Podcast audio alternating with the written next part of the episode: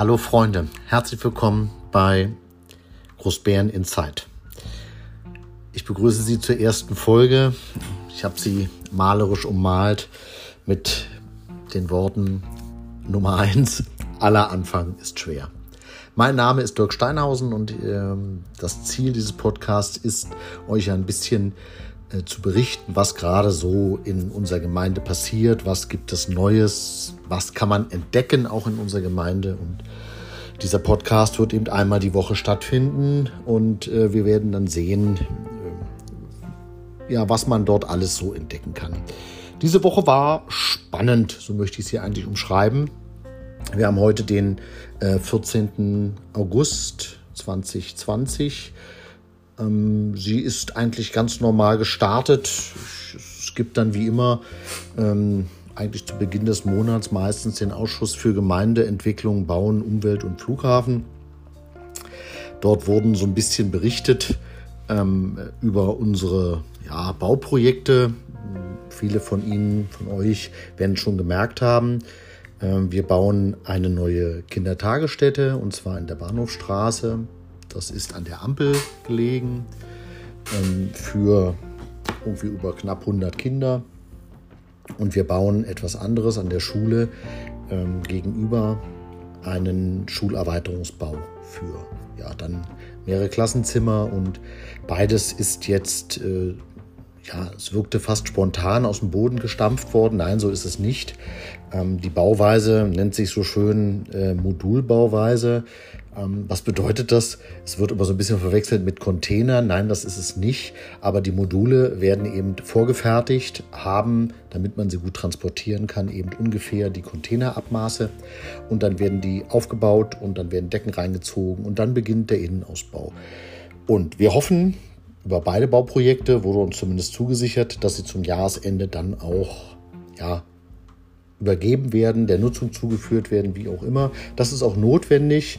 Unsere Gemeinde hat in beiden Bereichen, ähm, also sowie in dem Bereich äh, Kindertagesstätten, also Kinderplätze, Kitaplätze, Hortplätze, ähm, ja, müssen wir mehr bauen, weil wir eben permanent, ich sage immer so schön, mit zwischen 4 und 6 Prozent an der Bevölkerung wachsen und wir wachsen vor allem eben äh, mit jungen Familien. Demzufolge müssen wir gerade in diesem Bereich mehr machen. Und wir haben eben festgestellt, dass wir jetzt zur Einschulung, die ja auch vor kurzem war, ähm, sind wir mit äh, vier ersten Klassen, nein, fünf erste Klassen sogar, und äh, drei äh, siebten Klassen gestartet. Unsere Schule platzt aus allen Nähten. Wir müssen, um Räumlichkeiten zu schaffen für ähm, ja, Klassen, mussten wir dann schon einige Fachräume aufgeben. Das wollen wir jetzt ein Stück weit verhindern, indem wir dann eben diesen Schulerweiterungsbau irgendwann dann der Nutzung zuführen und dann geht ein Teil der Oberschule rüber und wird dort dann diesen Schulerweiterungsbau sicherlich nutzen. Wie gesagt, wir sind alle guter Dinge, dass das auch funktioniert. Schauen wir mal. Ähm, wie immer im Leben, ne? nichts ist äh, wirklich von Dauer. Manche Termine lassen sich dann eben doch nicht so vorhersagen, wie man es gerne hätte. Ähm, habe ich jetzt fast in meiner Reihenfolge vergessen. Natürlich äh, habe ich in, im letzten Wochenende noch eine Klausurtagung gehabt mit äh, der Wählerinitiative Wir für Großbären. Wie muss man sich das vorstellen? Naja, da treffen sich alle Funktionsträger, alle Mitglieder und wir diskutieren ja die weiteren Ideen, Wünsche, so der nächsten 180 Tage, also das nächste halbe Jahr. Und durch äh, die Corona-Pandemie sind wir ein bisschen ja, in, in, Zeitnot geraten, weil wir das nicht so unbedingt hatten. Also es muss, man muss sowas nicht machen, aber wir machen es eben ganz gern, weil es immer ganz wichtig ist, auch um eine Rückkopplung zu haben, weil ich, ich bin auch nicht immer äh, permanent greifbar, weil man ja dann doch noch arbeiten muss. Ähm, aber es ist eben so, dass man dann schon äh, immer noch mal auch sucht, Ideen, Kritik, Hilfe, wie auch immer man das nennen mag. Äh, es führt dazu, dass man dann schon mal noch mal reflektiert das eigene Tun und dann eben gegebenenfalls auch was ändert. Also wir haben auf dieser Klausurtagung wieder tolle Dinge besprochen. Ähm, die Problemstellungen sind sehr ähnlich. Äh, ne? Das ist das Thema Wohnraum in unserer Gemeinde, dass wir kaum noch ja, kleine Wohnungen haben und eigentlich auch nicht hinterherkommen, was jetzt dazu führt, dass ja, die Mieten steigen, die Grundstückspreise steigen, die steigen die Mieten und äh, es wird zunehmend schwieriger, gerade wenn Sie als Berufsanfänger oder eine Familie gründen wollen, hier wirklich noch in unserer Gemeinde ein adäquates Grundstück oder eine schöne Wohnung zu finden zu einem vertretbaren Preis. Das ist ein Problem, was uns jetzt nicht alleine trifft. Das trifft fast alle Umlandkommunen um Berlin rum. Großbären hat jetzt 9000 Einwohner. Wir wachsen weiter stetig. Wir werden die Prognosen, die das Land Brandenburg immer so hat, sicherlich wieder frühzeitig erfüllen. Das war die letzten Jahre immer so. Ähm, also wir werden Richtung 10.000 Einwohner gehen. Das wird jetzt vielleicht noch zwei oder drei Jahre dauern und dann denke ich mir mal, wenn wir die 10.000 Einwohner auch haben. Und so muss natürlich, wenn die Einwohnerzahl wächst, auch die komplette soziale Infrastruktur hinterher wachsen und alles drumherum. Also war das Thema Wohnraum ein Thema auf unserer Klausurtagung und wir haben auch uns äh, mit den ja, anderen Dingen da ausgesprochen. Wir haben über Verkehrssicherheit viel diskutiert. Wir haben auch über den ÖPNV darüber diskutiert, weil wir leider eben dann immer noch ja, nicht die adäquaten Verbindungen haben, gerade zwischen den Ortsteilen und ähm, dem Hauptort. Ähm, da ist es dann schon schwierig. Aber wie auch immer, man, man muss sich Dinge vornehmen, wir müssen uns Ziele setzen und versuchen dann, diese Ziele zu erreichen. Wie gesagt, dann äh, ging es eine ganz normale Woche. Ne? Also Bauausschuss am Montag, äh, dann am äh, darauffolgenden Donnerstag gab es dann noch den Hauptausschuss.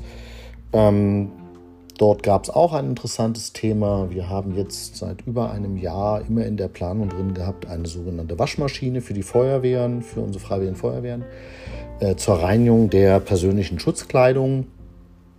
Wie muss man sich das vorstellen? Das ist jetzt keine Waschmaschine, wie man sie wahrscheinlich im Hausgebrauch hat, sondern das ist schon ein Spezialgerät, was demzufolge auch ein bisschen teurer ist. Aber es hat eben die Aufgabe, die persönliche Schutzkleidung, also sprich die Einsatzuniform, wenn man so möchte, zu reinigen.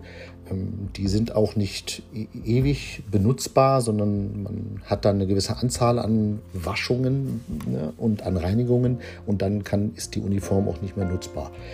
Es geht um persönliche Schutzkleidung und man hat dann festgestellt, dass wir zwar so eine Maschine anschaffen können, aber um sie dann zu nutzen, müssen wir bauliche Veränderungen in unser Feuerwehrgebäude oder müssten wir in unserem Feuerwehrgebäude bauliche Veränderungen machen, die dann auf einmal sechsstellig kosten.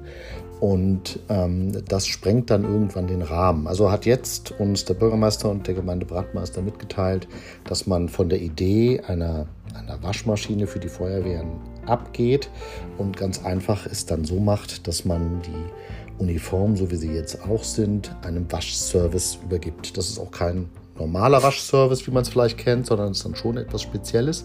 Aber auch äh, dieser Waschservice hat eben ein Problem. Sie geben ihre Uniform raus und dann ist die erstmal für eine Woche weg. Und erst nach einer Woche kriegen sie die gewaschen und äh, gestärkt und imprägniert letztlich wieder. Und genau da lag auch die Problemstellung.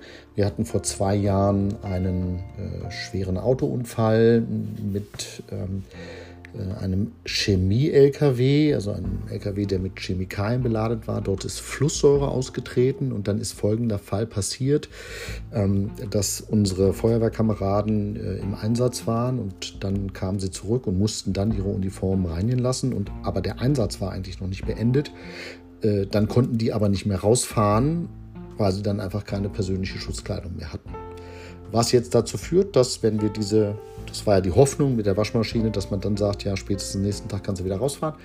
Ähm, jetzt wird man es so machen, dass man eine, ja, wie auch immer, Kleiderkammer oder ähm, beziehungsweise den Anzahl dort der Uniformen erhöht. Es wird dann so sein, dass jeder äh, Feuerwehrkamerad dann auch zwei persönliche Schutzkleidung wohl haben soll. Schauen wir mal, die Gemeindevertretung, also die, der politische Raum hat ja vorher schon die Waschmaschine mitgetragen. Man hat äh, die, den Rahmenvertrag für die persönliche Schutzauskleidung mitgetragen. Das, ähm, man ist dann doch pro Kamerad bei einem ja, relativ hohen Betrag, den man da ausgeben muss, damit dann eben die Sicherheit der Kameraden auch gewährleistet ist. Äh, und es ist, wie gesagt, äh, für mich schon klar, dass wir das äh, auch weiterhin mittragen, äh, weil in der Summe wird es dann wieder preiswerter, als wenn wir die Waschmaschine einbauen, dass wir dann im Endeffekt ähm, diese Anzahl der Uniformen hochfahren müssen. Dazwischen gab es noch was Positives. Es wurde noch ähm, ein Spielgerät an der Schule eingeweiht. Also man muss sich das so vorstellen, unser Schulhof hatte ein Spielgerät, was eben auch schon in die Jahre gekommen ist, gerade im Grundschulbereich. Ähm, das führte dann dazu, dass wir gesagt haben, gut, wir wollen es ganz gerne erneuern. Das hat leider über ein Jahr gedauert. Warum? Weil der Fallschutz, also sprich, wenn man von dem Gerüst runterfallen würde, nicht klar war.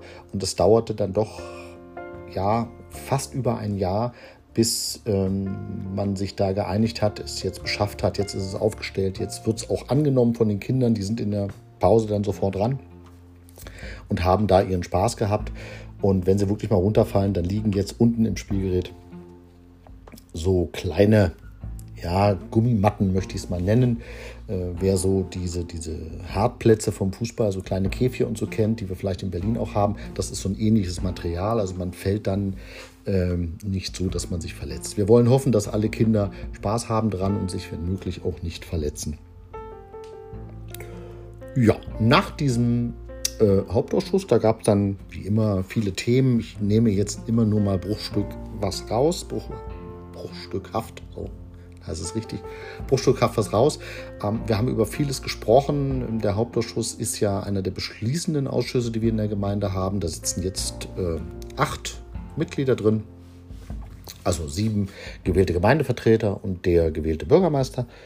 Und äh, wir beschließen da verschiedene Dinge. Und einiges davon war vielleicht auch das nochmal interessant, auch was die Zukunft betrifft. Wir haben dort auch festgelegt, dass wir der Gemeindevertretung empfohlen haben, für unser Jubiläum in 2021, da wird Großbären 750 Jahre alt, also 750 Jahre nach der ersten urkundlichen Erwähnung, dass man, das wollen wir ein bisschen feiern und wir haben dann jetzt schon Geld eingestellt, was dann, wenn möglich, auch sofort genutzt werden kann, auch schon in diesem Jahr, weil man hat natürlich bei so einer Festivität, gerade wenn man sie über das komplette Jahr irgendwie plant, dann sind natürlich dort auch Kosten drin und diese Kosten müssen abgesichert sein und dann ist es einfach bürokratisch so, dass wir dann eben dazu einen Beschluss benötigen. Dann muss das Geld im Haushalt verankert werden und dann kann man es auch ausgeben. Und dieser Weg, der dauert dann manchmal, aber ne, wir sind guter Dinge, dass das sehr schnell funktioniert und dass wir dann irgendwann auch im nächsten Jahr hoffentlich auch unsere 750 Jahre ja, lustig, fröhlich, ähm, drumherum alles feiern können. Dann gab es natürlich noch eine wichtige Veranstaltung. Wenn wir heute über den 14. August sprechen, dann können wir auch über den 13. August schon sprechen, nämlich gestern. Ähm, gestern war die Veranstaltung in der Gemeinde, die sich so ruhmhaft nennt, gegen das Vergessen. Ähm, anlässlich des Mauerbaus am 13. August 1961 haben wir eine Gedenkveranstaltung in einem unserer Ortsteile, nämlich in Heinersdorf. Da stehen zwei Mauerteile. Ähm, das ist in den letzten Jahren eine ja, getragene Veranstaltung geworden, die erst, ähm, ich habe sie damals initiiert vor 15 Jahren, ähm, die ist, hat inzwischen die Gemeinde übernommen und es gibt immer dann so ein paar, ja, der Bürgermeister hat gesprochen und so ein paar Reden und jeder erinnert sich, wie war das eigentlich? Also, wer dann schon da lebte 1961. Es waren noch ein paar Zeitzeugen zumindest da, die das als Kinder mitbekommen haben. Aber im Regelfall geht für die meisten von uns die Erinnerung erst los durch den Fall der Mauer, also 89. Und da hat dann jeder auch unterschiedliche Erinnerungen. Diese Veranstaltung wurde in diesem Jahr etwas anders durchgeführt, als sie normal war. Normalerweise ähm, hat diese Veranstaltung viele Zuschauer. Ähm, es werden Grenze niedergelegt und es gibt eben meistens mehr als einen Redner. Das war jetzt gestern dann etwas anders. Das ist auch der Corona-Pandemie geschuldet, dass wir natürlich sagten mussten, du musst da keinen Menschenauflauf haben. Es waren irgendwie, ich sag mal, 20 äh, ja, Vertreter, Bürgerinnen Bürger, ähm, Vertreter aus dem öffentlichen Leben waren vor Ort und haben dann auch in entsprechenden Abständen gestanden und wenn der Abstand äh, gewahrt wird, dann denke ich mir mal, dann hat man trotzdem diese Veranstaltung ja auch ehrenvoll begangen. Ähm, und dann muss das nicht eine große Riesenveranstaltung werden, dann reichte das auch in dieser Form völlig aus. Ich hoffe, dass wir eigentlich nächstes Jahr dann wieder eine, ja, ein normales Veranstaltungsformat haben können, aber das, ähm, ja, ich bin mir da immer nicht sicher, wie lange uns äh, die Corona-Pandemie da wirklich noch ja, ähm, beschäftigen wird. Sie wird uns sicherlich noch eine Weile beschäftigen. Ich gehe davon aus, äh, wahrscheinlich bis ins nächste Jahr. Äh, schön ist anders. Ne? Man merkt das, wenn man unterwegs ist. Äh, die Maske, ähm, obwohl ich immer sagen muss, für fünf Minuten einkaufen oder zehn Minuten einkaufen habe ich das geringste Problem, einen, einen Mund-Nasenschutz zu tragen. Ich stelle fest, dass ich nicht mit den Verkäuferinnen bei Edeka oder sonst irgendwo tauschen würde wollen, die ja den ganzen Tag diese Masken tragen. Ähm, das wäre sicherlich nicht meins. Soweit war die Woche politisch ja einigermaßen rund. Ähm, ich habe dann zwischendurch noch äh, zwei Fragen bekommen. Ähm, die eine Frage war ganz süß und zwar, äh, warum steht eigentlich an der Schule so ein Partyzelt? Das Partyzelt ist nicht aufgebaut worden, weil unsere Schüler oder Lehrer dort Party machen wollen, sondern nein, wir haben von vorne sichtbar ein Zelt aufgebaut und das hat einen, ja, auch einen Corona-Hintergrund. Äh, die Arbeitsvorgaben von Seiten des Landes für Lehrer äh, hat man in den Räumlichkeiten festgestellt, dass nur so und so viele Lehrer sich in einem Lehrerzimmer aufhalten dürfen. Dann hat man äh, ein weiteres Lehrerzimmer irgendwie gebastelt und gemacht, getan. Und um diese Schwellen der Personen, die in diesen Räumlichkeiten sind, nicht zu überschreiten, hat man ähm, die Möglichkeit den Lehrern gegeben, in dieses Zelt zu gehen und dort äh, ihre Pause oder ihre Vorbereitung für die nächsten Unterrichtseinheiten äh, ja, zu bewerkstelligen. Das ist äh, erstaunlich. Also man denkt immer, äh, das wäre auch eher wahrscheinlich unmöglich gewesen, aber unsere Schule hat natürlich auch die Raumnot. Wir haben gar keine Räume mehr, wo wir rein theoretisch ein zweites, drittes, viertes äh, Lehrerzimmer aufbauen können. Und wie gesagt, der Schulerweiterungsbau, der ist noch nicht fertig. Soweit die Woche. Ähm, Wenn es jetzt sprachlich etwas gerumpelt hat und ich nicht ja, so flüssig gesprochen habe, ne, wie man es vielleicht manchmal erwartet von jemandem, ich bin kein professioneller Redner. Ähm, ich arbeite zwar durchaus auch mit der Stimme und ich versuche mich auch zu bessern, aber äh, wenn es dann so ein bisschen nicht ganz so rund ist und so ein bisschen äh, ja, rumpelt, nicht böse sein. Es ist, wie gesagt, der erste Versuch. Ne? Deswegen auch der Titel. Aller Anfang ist schwer. Ich werde versuchen, mich zu bessern und äh, euch dann zu berichten, was in unserer Gemeinde alles noch so vor, äh, vorfällt. Und wenn ihr konkrete Fragen habt, dann dürft ihr die mir natürlich auch stellen. Meine E-Mail-Adresse ist info dirk-steinhausen.de. Dort könnt ihr mich anschreiben und äh, dann schauen wir mal. Ich würde mich auch freuen, wenn mir jemand ein Feedback gibt, ob das was ist oder ob man sagt, nee, das kannst du gleich knicken und in die Tonne hauen. Ähm, ich freue mich jedenfalls über eine wie auch immer geartete Rückmeldung. Selbst mit Kritik muss man leben können. Ich bedanke mich erstmal, dass ihr mir jetzt zugehört habt. Ich hoffe, dass wir uns dann ja live sehen ähm, und da auch natürlich sprechen. Ich bin immer jemand, der den persönlichen Kontakt bevorzugt, aber die Corona-Zeit hat uns ja eins gelehrt, dass es eben auch dann per Video-Online-Konferenzen, wie auch immer, Telefon, per Mail, alles möglich. Man kann mich auf vielerlei Hinsicht kontaktieren. Ich freue mich drauf. Äh, tut mir den Gefallen, schreibt mir ein bisschen was.